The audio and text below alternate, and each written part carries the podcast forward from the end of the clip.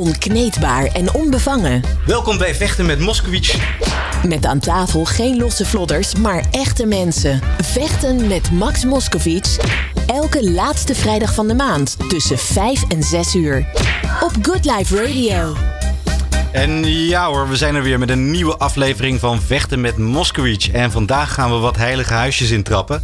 Want mijn gast is via Zoom uh, Rudy Rochman. Hij is een Israëlische vredesactivist die het op Amerikaanse campussen opneemt tegen antisemitisme en een verkeerd beeld over het Israëlisch-Palestijnse conflict. Welkom Rudy Rochman. Vechten met Moskowitz. Met Max Moskowitz. Op Good Life Radio.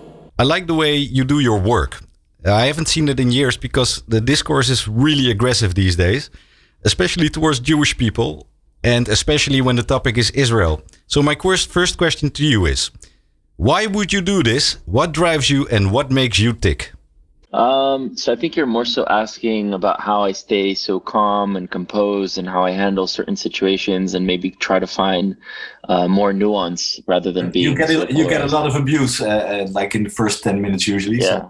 So, so there, there's a few there's a few elements. Um, first of all, I've always been someone that's very calm and collected and grounded. Uh, I've never lost my cool. I've been mad several times, but I've never lost my temper to a point that I don't have control over my emotions and my body and my actions. Uh, so that's number one. Number two, I always believe that there's a possibility of light within every individual, even if they're convinced that they are in a position that's anti what I believe or anti me and my family. Um, clearly, everyone at the end of the day thinks they're right in their own mind. Uh, they think they're the good guy or the good girl in their story, in their mind.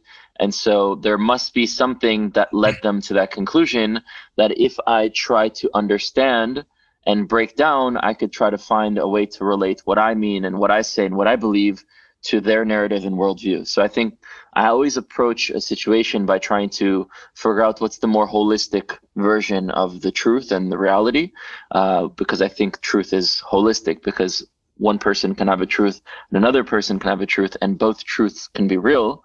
Uh, because those are both their perceptions and their experiences. However, one person may choose certain elements and facts to collect their narrative and other person can do the same and that's usually where differences happen. Um, also when i'm in these conversations a lot of the times is something that many people don't realize.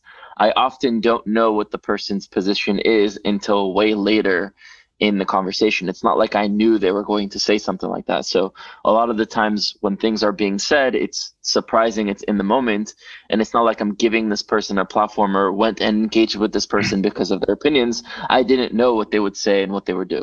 Uh, but I think the most important thing that maybe other people should take away from why I think I stay calm and everything else is in those moments when you speak as a Jew, as an Israeli, as a Zionist, to someone that is anti-Jewish, anti-Zionist, anti-Israelis, in that moment you represent the whole collective that that person sees you through the lens of. So if you lose your cool, if you scream, if you don't speak respectfully or intellectually, then everyone will see, oh, that's how Jews react. Unfortunately, in the discourse, either Jews don't react at all, or the reaction is very defensive. I think it's a sickness of this time because the identity politics um, where people just try to show how awful the other person is, is I guess the problem. Uh, you know, people are not trying to come together. What I find so fascinating about you is you maintain your composure. How do you maintain your composure? Because I feel you already know you are going to get attacked whenever you enter a, a debate on, say, a university or a campus. Usually, I see the real aggression in the first five to 10 minutes, and then you start breaking down the narrative. Is it, am I right? So you touched on a few good points there. First of all, when it comes to the Jewish community, there's definitely in at least the diasporic Jewish community an element of apathy that exists.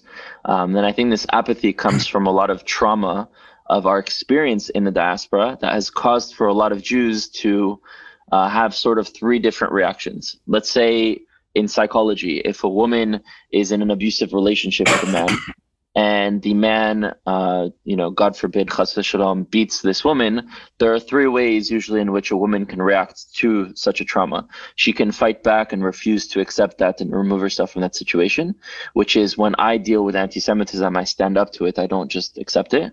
Then there are women who kind of make excuses to it, pretend it's not that big of an issue.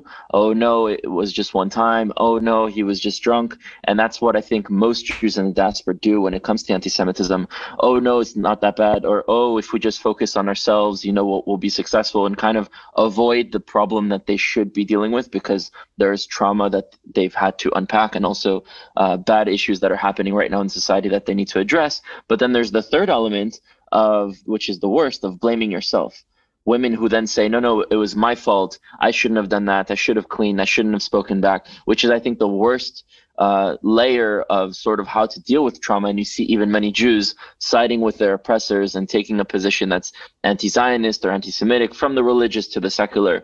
Um, and that's all because of trauma. So that's very much so real uh, within the Jewish community. And I think a lot of our education as Jews in the diaspora was always, you know, how to be Jews in theory and not Jews in practice. So learning certain elements of our culture and history and traditions, but not how to be strong in the world today with the situations we're dealing with today. Um, but something for me that helps me a lot when I'm speaking to uh, someone that, let's say, is pro-Palestinian or a Palestinian themselves, um, I first of all see them as my cousins, Palestinians. I realize that there's no future in the land without Israelis or without Palestinians. So I'm not approaching the situation from a zero sum game of, you know, anything that happens good to you is inherently bad for me, and anything that's good for me is inherently bad for you. I actually see anything that's bad for you or bad for me is bad for both of us because there's no reality where either disappear. So if we only continue this conflict and one side is hurt, both sides are hurt at the end of the day. And I think that the thing that also helps me a lot in these conversations is knowing the narratives of the other side better than the other side. Whenever someone brings up an argument, uh, I immediately know what they're sourcing, what they're referencing, what they're saying, and I know their arguments better than they do. Well, it's interesting you choose to be compassionate towards the people you debate with. You do not disqualify their pain, you actually engage in it and give them recognition for that pain. When I watch your work, I see when you take your opponent seriously in the debate, they open up and they are willing to hear what you actually have to say. So, my question is why didn't we do this before? Why did it take one Israeli guy to maybe find the key to real constructive and respectful debate? Um, I don't know. I think uh, a lot of people are raised with certain ideas of other people without ever meeting or understanding what those other people are and are never interested in breaking through. I can share sort of my personal experiences, what made me uh, starting on a path of trying to like find out what the other side believes and feels and how they how we can come together is uh, in America there's an organization called AIPAC uh, I'm not a fan of everything AIPAC stands for. There's a plenty of things that I disagree with. However, they have a policy conference every single year, which is the biggest pro-Israel conference in the world. There are like 18,000 people show up. Uh, so every year, as even in middle school and high school, I would come with my father, and we would sit inside the conference, listen to all these speakers, and I realized that they were always saying the same thing. So one year I decided to go outside and to start speaking to the protesters that were anti-Israel. And in that process, I sort of saw the humanity in what a lot of people, you know, were expressing and what they were showing and what they were talking about. And I saw that they truly cared about Palestinians. And I wanted to find out what, well, what is this cause that you're supporting that I know nothing of? Right. Something that I would say to the Jewish community is. Oh, so you wanted to learn actually. Yeah, well, I wanted to, to do many things. I wanted to know how to defend Israel, not only uh, amongst the echo chamber that we exist in. So not only saying the things that sounds right to us, but also learn how to say things that sound right to the world and also others, uh, and also understand their position and find out how do we actually come together. And through engaging with a lot of people, it started to make me realize, okay, well, they just mentioned this. I know nothing about it. I should look it up and find out if there's anything real about it that I should support and side with, or if it's another use of an excuse to demonize Israel that I should know next time how to respond to and kind of differentiate it, differentiate between the two. But I would also say that I think social media is a huge factor in this. I think my generation, millennials and now Gen Zs, grew up with either the coming of social media or with social media in their lives their whole lives. And that has allowed us to be more interconnected with others. It also made us more polarized because we keep getting fed what we already believe and we get into these echo chambers. Also, but we do have just uh, search for, you know, to, yeah. they search for what they want to hear. Yeah, and uh, and the algorithms on social media will show you what you already like. Yeah. However, there's also an ability through social media that has a good side to reach out to and see and contact others that you would have never been able to. Right. And I think if you look on platforms like on on TikTok, for example, that's one of the newer social media platforms, Israelis and Palestinians are constantly seeing each other's content are constantly seeing each other's faces and expression, whether of their ideas, of their art, of whatever it is. And through understanding each other's humanity and experiencing that, and then being able to comment and reach out and send messages and then set up Zoom calls. And the ability of social media is not only something that's negative that causes people to, to be polarized, that is a factor that has to be uh, taken into consideration to make sure that this problem doesn't continue. But it also allows people to be more so interconnected and gives the possibility to actually reach out to the other side. And I think because we have that, I see a shift happening amongst the younger generation of Israelis and Palestinians. Vechten met Moskowitz. Met Max Moskowitz op Good Life Radio. Dit is Vechten met Moskovich en vandaag zijn we met Rudy Rochman, een Israëlische vredesactivist en hij doet dat op campussen in Amerika. Yeah, Rudy, uh, I, guess on social media, people tend to seek whatever strengthens what they already believe in. Um, but uh, Israelis and, young Palestinians now finding them the, on the new social media, well, I guess that's a positive new outcome of social media. But up until now, social media didn't really help because of the algorithms. I do agree with the new social media helps to see each other's side and humanity to get back at your work at the universities, uh, there's a big difference between what you experience in the USA and France and what goes on in Holland, for example. Uh, we do have the same problems here, but for some reason, it's not as explosive in the Netherlands. In America, for example, I see a huge paradigm shift. I used to live in New York. It was a city with a huge Jewish identity. But now, if I watch your films on campus, I see enormous aggressiveness and very badly informed students um, yeah, about the topic of Israel.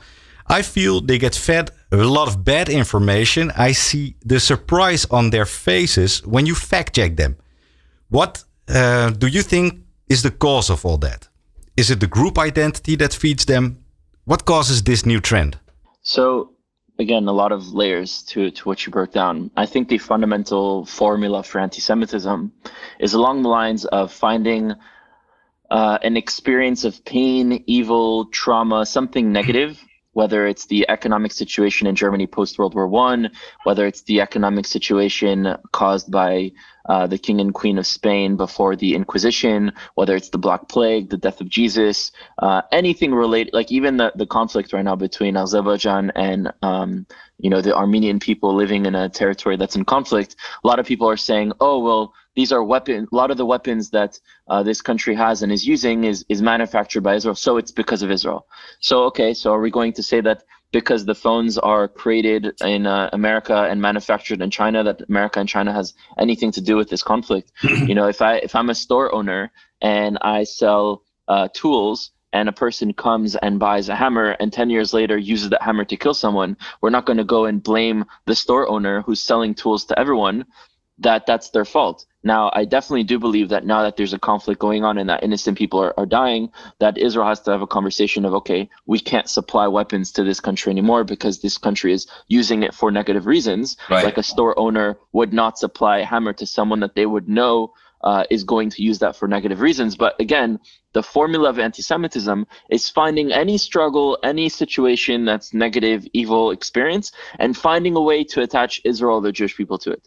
Their other layers are also demonizing the Jewish identity, delegitimizing the Jewish identity. So uh, somehow making the argument that Jews are illegitimate, or they're you know sin too much so they can't have a right there, or they're this and that, uh, not the real Jews, and all these different theories. Uh, and like I said, holding a double standard. So this really exists from the right to the left.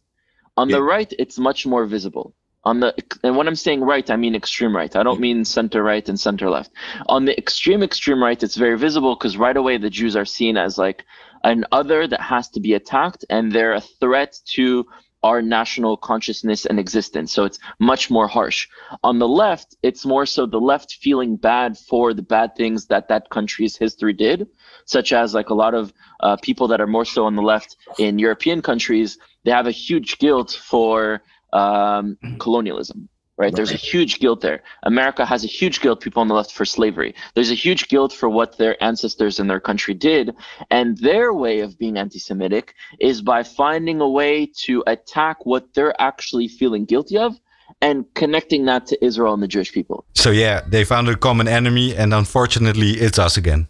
Exactly, and so they're kind of both blaming us for the problems in the world, but the left is doing it in a much more subtle way, in a way that it's basically finding like what they're guilty of and then instead of saying my people are guilty of this i'm not going to blame anyone else we're just going to deal with it and move forward not just reminisce in their guilt but move forward and grow because right. the newer generations have nothing to do with what previous generations did but they kind of take that guilt and they toss it to israel and that's actually what i had as, as in my experience on, on many college campuses uh, especially even in uh, in france that i was recently on, on a college campus and in france I, I, was uh, in a campus called Motel, and we were debating a few people, and people came and protested, and, and they were they swarmed us with like 50 people within two minutes of being out there, and they said even some very anti-Semitic things unrelated to Israel, like Jews get out of France type of stuff. And I looked at this crowd that was saying free Palestine and all these things for Palestinians, and asked like, is anyone here actually Palestinian? Like, can I speak to one of my cousins? Like, let me speak to them because I know the second that I'll speak to them and we'll connect, he'll tell you or she'll tell you, all of you are, are wrong. This guy is, is, is cool, is with us. And not one was Palestinian. And then I asked, okay, I had a conversation with their leader, and we started having conversation about right of return and local leaderships and a lot of things that are central to the Palestinian argument. And he had no idea about these things. So in fact, he has no idea of what the Palestinian struggle is, but they use the Palestinian struggle only when it fits their narrative because when Palestinians die by the thousands in Syria or are in the hundreds of thousands in refugee camps in Lebanon without equal rights in Jordan or suffering in the border of Gaza in Egypt, they never talk about them. So they only cherry pick instances of Palestinian suffering right. only when it has to do with Israel and kind of blame Israel for all the negativity that they feel guilty of of their own society. And the way that that's usually produced on college campuses and the reason for why universities are so important is because they represent the future political and intellectual class of the next generation. So universities are usually what is go- what the future is going to look like. Right. And so- what they do on on campuses, just to finish this last point, is they use something called intersectionality. Oh. And this idea is basically, you know, in theory, it's like all minorities unite against a system that's oppressive, then we're stronger in numbers and we can fight the system and change the system. So theoretically, this idea can be used for good, but the way it's used for bad is these groups that are, again, not pro Palestinian because they don't care about Palestinians in any other context unless it could be used against Israel. And they use that suffering and they try to build an alliance with all the minority groups the Black Student Association, the LGBTQ plus, the women groups, the any any minority, and they relate to them again. Your source of suffering is my source of suffering, and Israel and the Jewish people actually cause your source of suffering too, which is again falls into the formula of anti-Semitism. Right. Yeah. There's a big difference if you talk to the individual instead of the collective. Group dynamics behave like an organism. You know, it, it behaves uniform. It exudes just one collective set of opinions it's weird that so many individuals side with one collective narrative. I can't really make a statement generalizing the source of every individual's problem and where things are backward, but I think that there are many different layers and elements to each individual and each individual kind of wants to push the world in a certain way. I feel when you are on these campuses, you are fighting a huge wave of hostile people just on your own, by yourself. Uh, well, after having been doing this for a while, are you being perceived more positive by the students? Are you now someone say they feel safe talking to? It should be one, but it's it's kind of like divided. So if you look at the right versus the left, there are many things that are good and bad with the right, and there are many things that are good and bad with the left. But why do we need to be divided on those two issues? Like, if I bring it back to Israeli politics, for example, which right and left is different in different societies. In Israel, being right is more about identity and security, and mm-hmm. being left is about human rights and justice. Why do these two things contradict? Why can't I also care about human rights and justice and values and care about identity and security? And so we've been convinced that these two things contradict. And people who more so care about identity and security tend to fall on the right and not care anymore about um, about human rights and justice. And people who care more about human rights and justice tend to like be forced to reject identity and security. And so I think it's the system that exists, especially the political systems, that force populations to uh, sort of fight each other rather than figure out how to coexist together. And you're talking about a unit, a collective. I see this world as as a body, right? Mm. But within a singular body, there are individual, very different organs. And in order for the organs to work together, they have to know how they are unique and what function they play and work well with the other organs. So if the heart thinks that it's the brain, that thinks it's the liver, that thinks it's the arms, your body is going to be sick and naturally it's going to fight one another. So I think that we need to understand that there's a balance.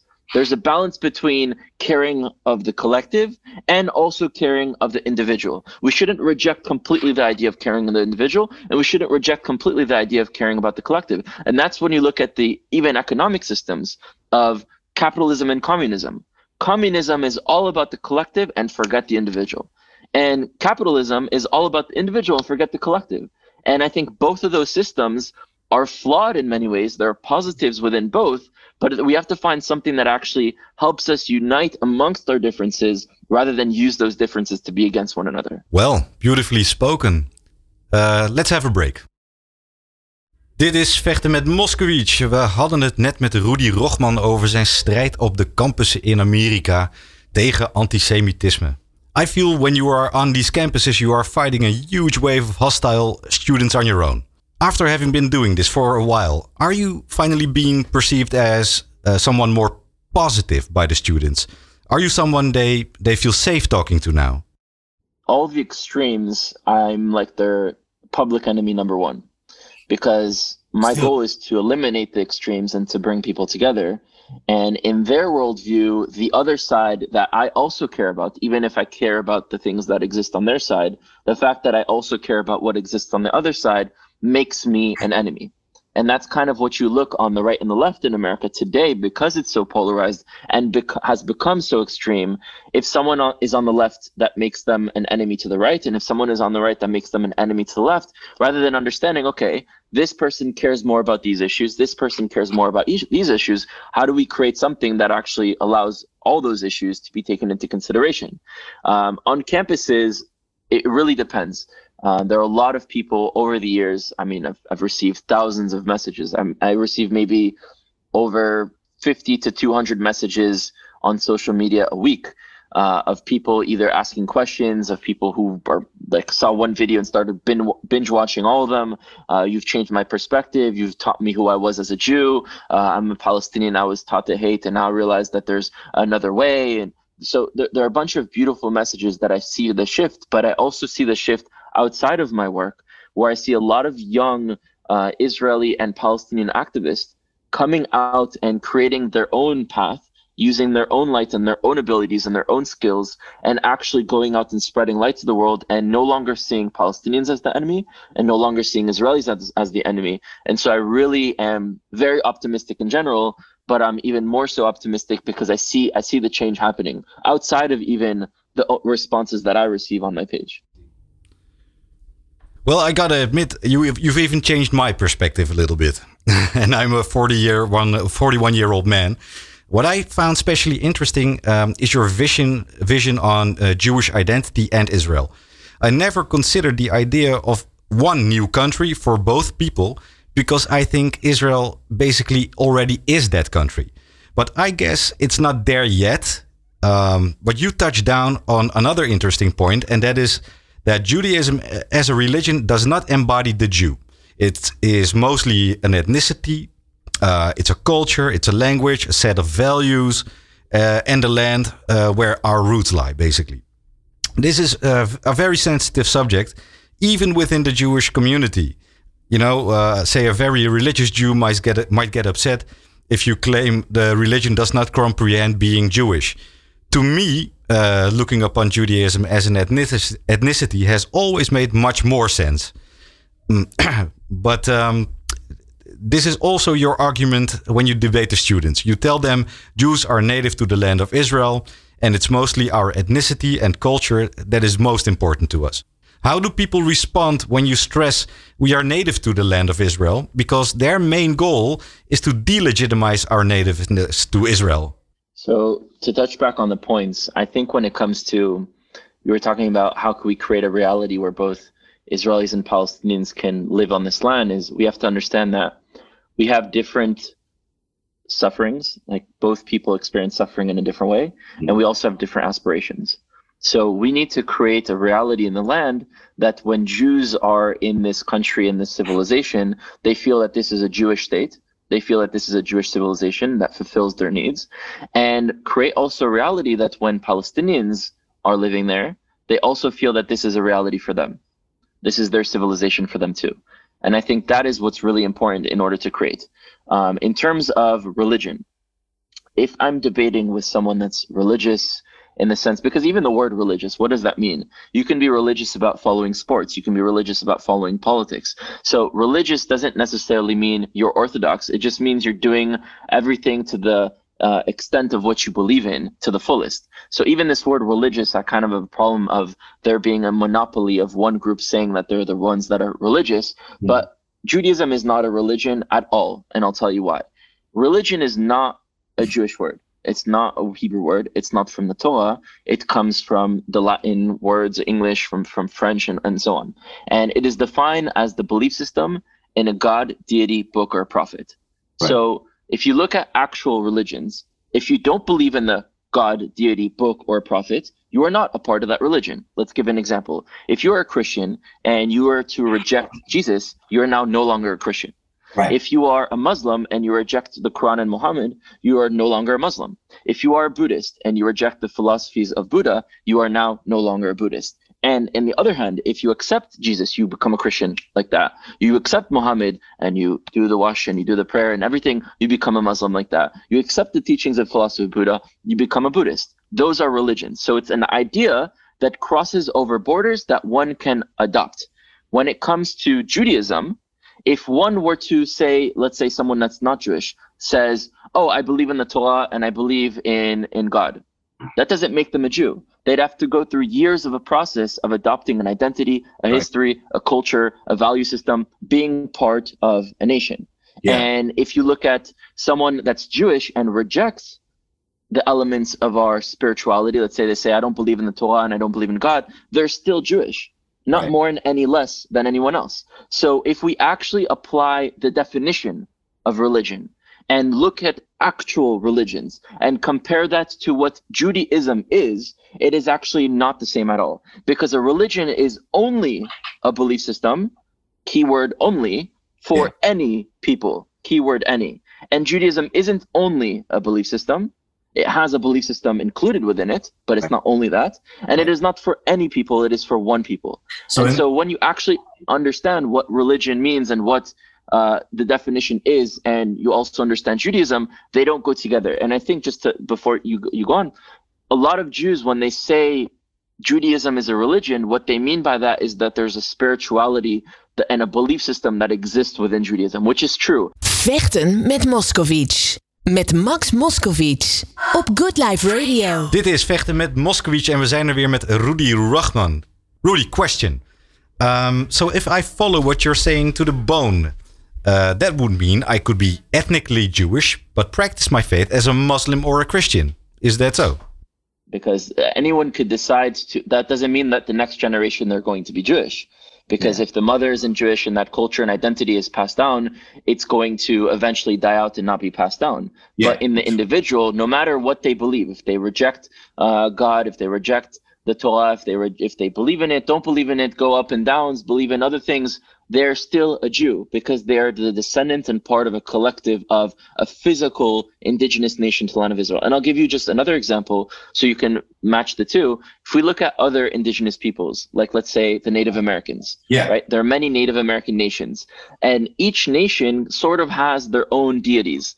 The spirit of the wolf and the mountain spirit and the moon god and all these different deities. Right. If an individual Native American did not believe in those deities, they're still Native Americans. They're still Native American, and that's yeah. why being a Native American is not considered a religion. So we shouldn't hold a double standard when it comes to Judaism because we're just as native to Judea as they are to the Americas, and they also have religious sort of spiritual elements, belief systems within their culture and so do we. I do think religion uh, is important in that sense uh, because it's our system of values. You can say that the spiritual belief system that is a part of our culture. It's a fundamental part of our culture. But again, that's the problem. That when when we think about that as Jews, we always connect the word religion there. Yeah. But when you actually define religion and you realize what it means, not only in the dictionary, but what it means to the whole world, it's not at all what we're using it as and what we've understood it as. It does not mean the belief system of a native people. It means the belief system of any people, anywhere, right. at any time, only if they accept it or not. How are you being perceived in the Jewish community? How do they react to your ideas? I think, uh, you know, for a lot of people that are, I would say, younger, my ideas and the things that I say are that are very much so it's like they can finally relate to something because there's sort of a, a, a frustration that a lot of us had, including myself, when it came to Jewish education, right. that didn't fulfill a lot of the needs and the questions that we had. Uh, so, who are we? Are we just a belief system, or are we a people? Now we have Israel, but what does that mean? And we're we're Jewish, but we're also American, and we're French. Like, are we really American? Are we really French? Like, and the the older generation didn't really provide us with these answers. Right. And I think I'm trying to create a space to provide this information that I've found myself, but that isn't really accessible for most people, especially in mainstream organizations. And so I think with the younger generation is where uh, most of my audience is located that wants to hear what I have to say. But again, I didn't make up these ideas. You know, ideas are you know recycled and, and spread and I, I think anyone can come up to these conclusions i do find your views very refreshing uh, but I did, of course, have some questions for you. Um, well, I've, sh I've shown your work to some of my friends. Um, some uh, are father Jews or have a Jewish grandparent, and they've always felt the Jewish community kind of turned them down or disqualified them as Jews. But now uh, you approach it as an ethnicity, so it is in the blood. Now, because of this approach, the uh, they finally feel part of the Jewish people. Well, there, each nation, indigenous peoples, defines who they are in their own way. If right. you look at Native American nations, yeah. uh, a lot of those nations have a way for one to actually become a Native American, and it's actually almost very similar slash identical to converting to Judaism because one has to go through several tests, uh, you know, journeys of you know adopting an identity adopting a history, adopting the language, adopting the value system, and then at the end being accepted by a council of elders. That's what it means when someone becomes a Jew. So if we look at it towards Jews, like in our culture, if the mother is Jewish, the child is Jewish. Mm-hmm. But if the mother and father isn't Jewish, or only the father is Jewish, the child can be Jewish if they achieve a certain level, meaning a level of being interconnected with the native people, native collective, native culture. Right. So if we look at the, you know, the history that we had, all the forefathers, whether they were real or not real, the idea of Abraham, Isaac, and Jacob, and later with Moses and Joshua and all these different individuals, their wives were not born into the nation of Israel. They were born from other nations. Did they go through the conversion process that we have today? No. What they went through is achieving a certain level where they've now become and immersed themselves to the fullest to a part of a collective. That's what I think makes someone Jewish that doesn't have a Jewish mother.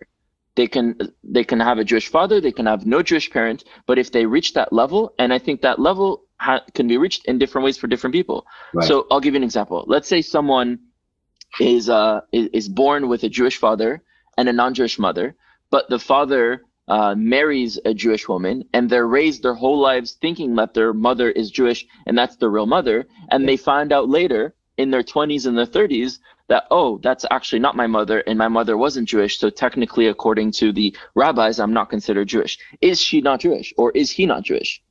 And the answer, in my opinion, is they are absolutely Jewish because they've reached the level that is required for one to reach to in order for someone to convert. So they've already done that through growing up in their whole lives. Like, and for me, it's through my bloodline, you know. But but maybe also it's also well, well. Do you believe that someone can convert to Judaism? Do you believe that someone can become a Jew if they're born not Jewish? Uh, yeah, uh, I do believe that, but I think it's more on a religious level because yeah, you convert. On another note, what are your dreams and goals for the future? Where are you heading? So there are many different things that I focus my work on. I've always had three goals. Um, so personal to the two, the first two are more so personal goals. So establishing a strong and healthy Jewish family in the land of Israel. The second one would be, you know, being uh, successful in on a level both like you know spiritually and you know materially so you know having uh, enough financial success to open all doors for me and my family members uh, even health in itself being successful in, in in being a healthy person and the third goal that i've always had is how do i play a role in this generation to be a sort of character of jewish history and what i mean by that is if i look in the past during different chapters of Jewish history, there are different individuals that played a role in their own way to help the Jewish people move forward. Right. And my question that, you know, obviously don't know the future, but I need to find a way every single day to ask that question for myself. How do I help and use the skills and tools that I have while still trying to acquire new skills with time? How do I use that in order to help the Jewish people move forward in the next chapter of Jewish history? In practice, I fight against anti-Semitism. I try to empower the next generation of Jews. Uh, I try to like make people understand their identity. Uh, I try to create coexistence not only between Israelis and Palestinians in the land, but between the sectors of Israeli society, the right, the left, the religious, the secular. Um, and overall, I think that once we fix ourselves as the Jewish people and also fix ourselves with our neighbors, first the Palestinians and then the rest of the region, then we can start healing the whole world. And again, this this uh, metaphor of uh, of a, of a body, right, and different organs being together. If the organs aren't working with one another, or even if the organs themselves, the cells within the organs, are not working together, then you have a totally sick body. And that's why I think a lot of this world is, you know, there are many problems that exist in this world is because we haven't fixed the root problem. Ja, vechten met Moskowitz. Uh, terug met Rudy Rochman. Yeah, let me get back uh, to this body metaphor you use for uh, Israel with all of the organs inside. So, say the Orthodox Jewish, the Christians, those are the organs. So, all of the roots that hold up the tree, basically, right? Um, a lot of people think the two peoples are too different from one another. Um, so, one is deeply religious and uses that as a justification for violence and the other one is afraid to lose its Jewish identity when the land fuses into one. How do you see this? Because if we fuse the two people, I don't think you can call Israel or Palestine Palestine anymore. Uh, it will also lose its uh, its Jewish identity. How do you see all of this? So First of all, I don't call it one country or one state. I call it one civilization, which intentionally leaves it vague for us to leave the doors open to figuring out the solution that I don't think anyone yet has. Uh, there are many different theoretical approaches as to how a solution can exist, and I can illustrate a few of them. Um, but before I kind of break that down, I'm going to give you another analogy. Right. Um, to explain how we need to look at the situation to finding a solution. So, if I'm an artist, uh, before I pick the frame that I'm going to use for my masterpiece, the first thing I'm going to do is come up with an idea of what I want to create. Right. Then I'm going to pick the canvas, the size, the texture, then the paintbrushes and the paint colors. And, you know, I'm going to start my painting, then I'm going to mess up, then I'm going to fix it. And by right. the time I finish, I'm going to take a step back and then look at my painting and say, you know what? On this painting, I need a texturized, thin metallic frame or on this painting, I need a simple, thick wooden frame, right? right. You pick the frame at the end. And uh, like you, you can go to a frame store and say, one day I would like to make a painting with this, or I think the painting that I have envisioned is going to fit this, but by the end it might not fit at all. So I think thinking of a, a solution now is theorizing what type of frame will fit on the painting in which the Israelis and Palestinians are the artists for, that they haven't even come together to discuss what type of painting they want to create. Right. So we can theorize of what future frames will exist, but it's a process. So it shouldn't be, hey, I have the answer, I'm going to impose it from the from the top to the bottom. It has to be a work in progress from the bottom up to build that together and to overcome the obstacles as they come.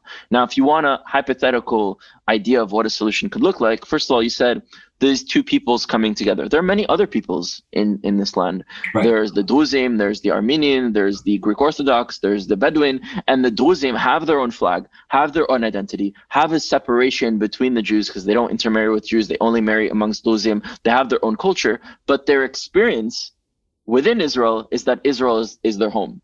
Yeah. So how is it a Jewish state, but yet non-Jews feel that this is their civilization because right. the civilization that was created fulfills their needs but it doesn't fulfill the needs of every single group is now specifically the palestinians.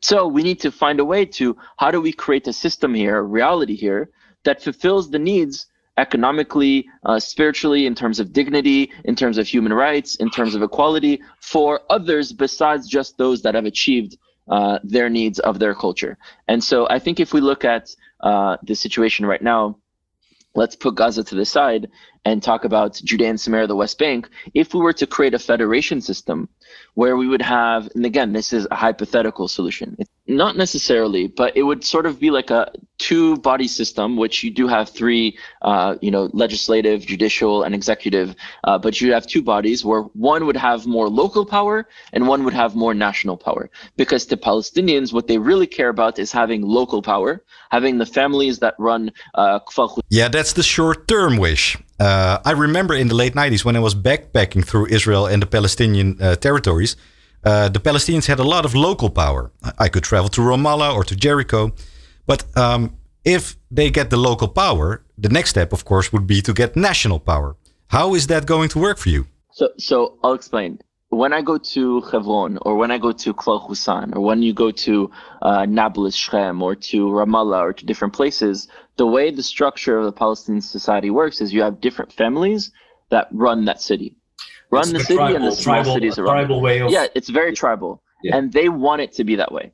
They right. don't want this national control of the Palestinian Authority that controls the families of Hebron and the families of Shechem Nablus and the families of uh, Kfar Husan. And what I'm talking you about local control is when you go to that place and you say, who is the leader or the leaders of this community, of this region, of this city, they don't tell you Abu Mazen. They no. said, yeah, he's kind of in control of everything, but the local leaders are them. Those are the people that need to have power. Yeah. Those are the people that actually care about the region and don't care about, you know, just destroying Israel. Right. And unfortunately, our perception of we've given them, we've tried with them is who's them? Them is the Palestinian Authority. Them is Hamas. And neither Hamas nor the Palestinian Authority represent the Palestinian people. So I I think actually we never tried to make to coexist with Palestinians because Israelis and Palestinians never sat at the same table. It was always a puppet that was there using their people as sort of way to gain all this money. Because if you look at Arafat and Khalid Mashal and Abu Mazen, why do they have hundreds of millions, if not billions of dollars in their bank account? It's not because they invested in Bitcoin at the right time. It's because all this money from this conflict being poured in in order to help the people is helping their pockets grow larger. So, yeah. so I think that we need to focus on empowering local communities, which is a need for Palestinians. This is part of the things that they need. Yeah, for Western people, it's very hard to understand the Middle Eastern tribal culture. You know, um, and this is where the colonial powers messed up because they created borders. What they never understood uh, is these borders never mattered to the local Arab people. And this is what the Ottomans did right. They controlled the area, but they just dealt with the tribes. I, I remember this anecdote of a uh, Dutch politician. Uh, I won't uh, say his name. Um, but this is to me uh, illustrative to to the Arab thing.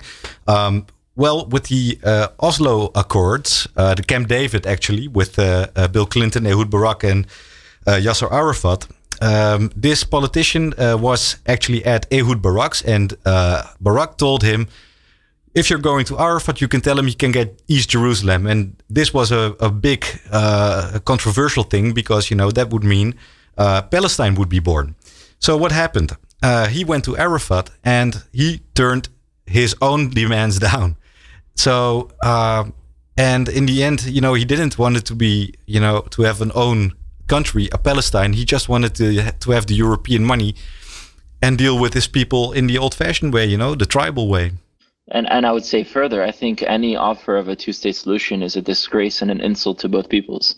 So even though I'm not a fan of Arafat at all, and I don't think he had the best of intentions, and I think he was there mostly to profit from the situation, I think offering a two-state solution is something ineffective and is something disrespectful to both cultures and both needs of the peoples. Right. So even if we look at the offered plans, of course they were rejected because none of them were realistic and none of them should have ever happened in the first place.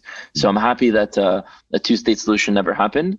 Uh, most Israelis and most Palestinians reject this idea, and it's it's really another foreign idea, right? Who said that we should divide this land?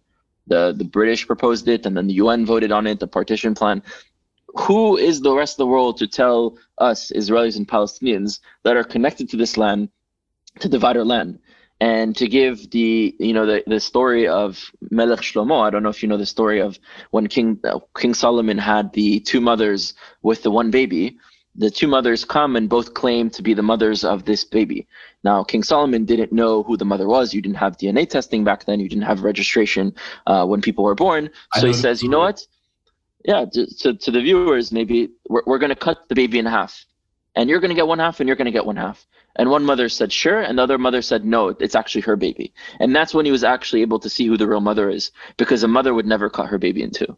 And so if we're the real people of this land, we would never cut this land in two. Wow. If it's wow. just about having uh, a safe place, then we should have gone somewhere else.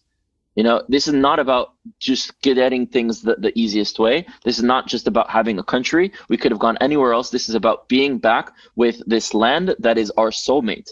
And that doesn't mean other people can't also have such a special relationship with this land too. But this land cannot be divided, not with a physical wall and not with the walls within our minds, our souls, and our hearts. Wow. Yeah, that's a beautiful way to think about a solution. And I think that's a good note to end uh, this episode on. Rudy Rochman, thank you very much. And I'll be following you. And I hope a lot of more people will follow you. Dit was Vechten met Moskowitz. Tot de volgende keer. Vechten met Moskowitz. Met Max Moskowitz. Op Good Life Radio.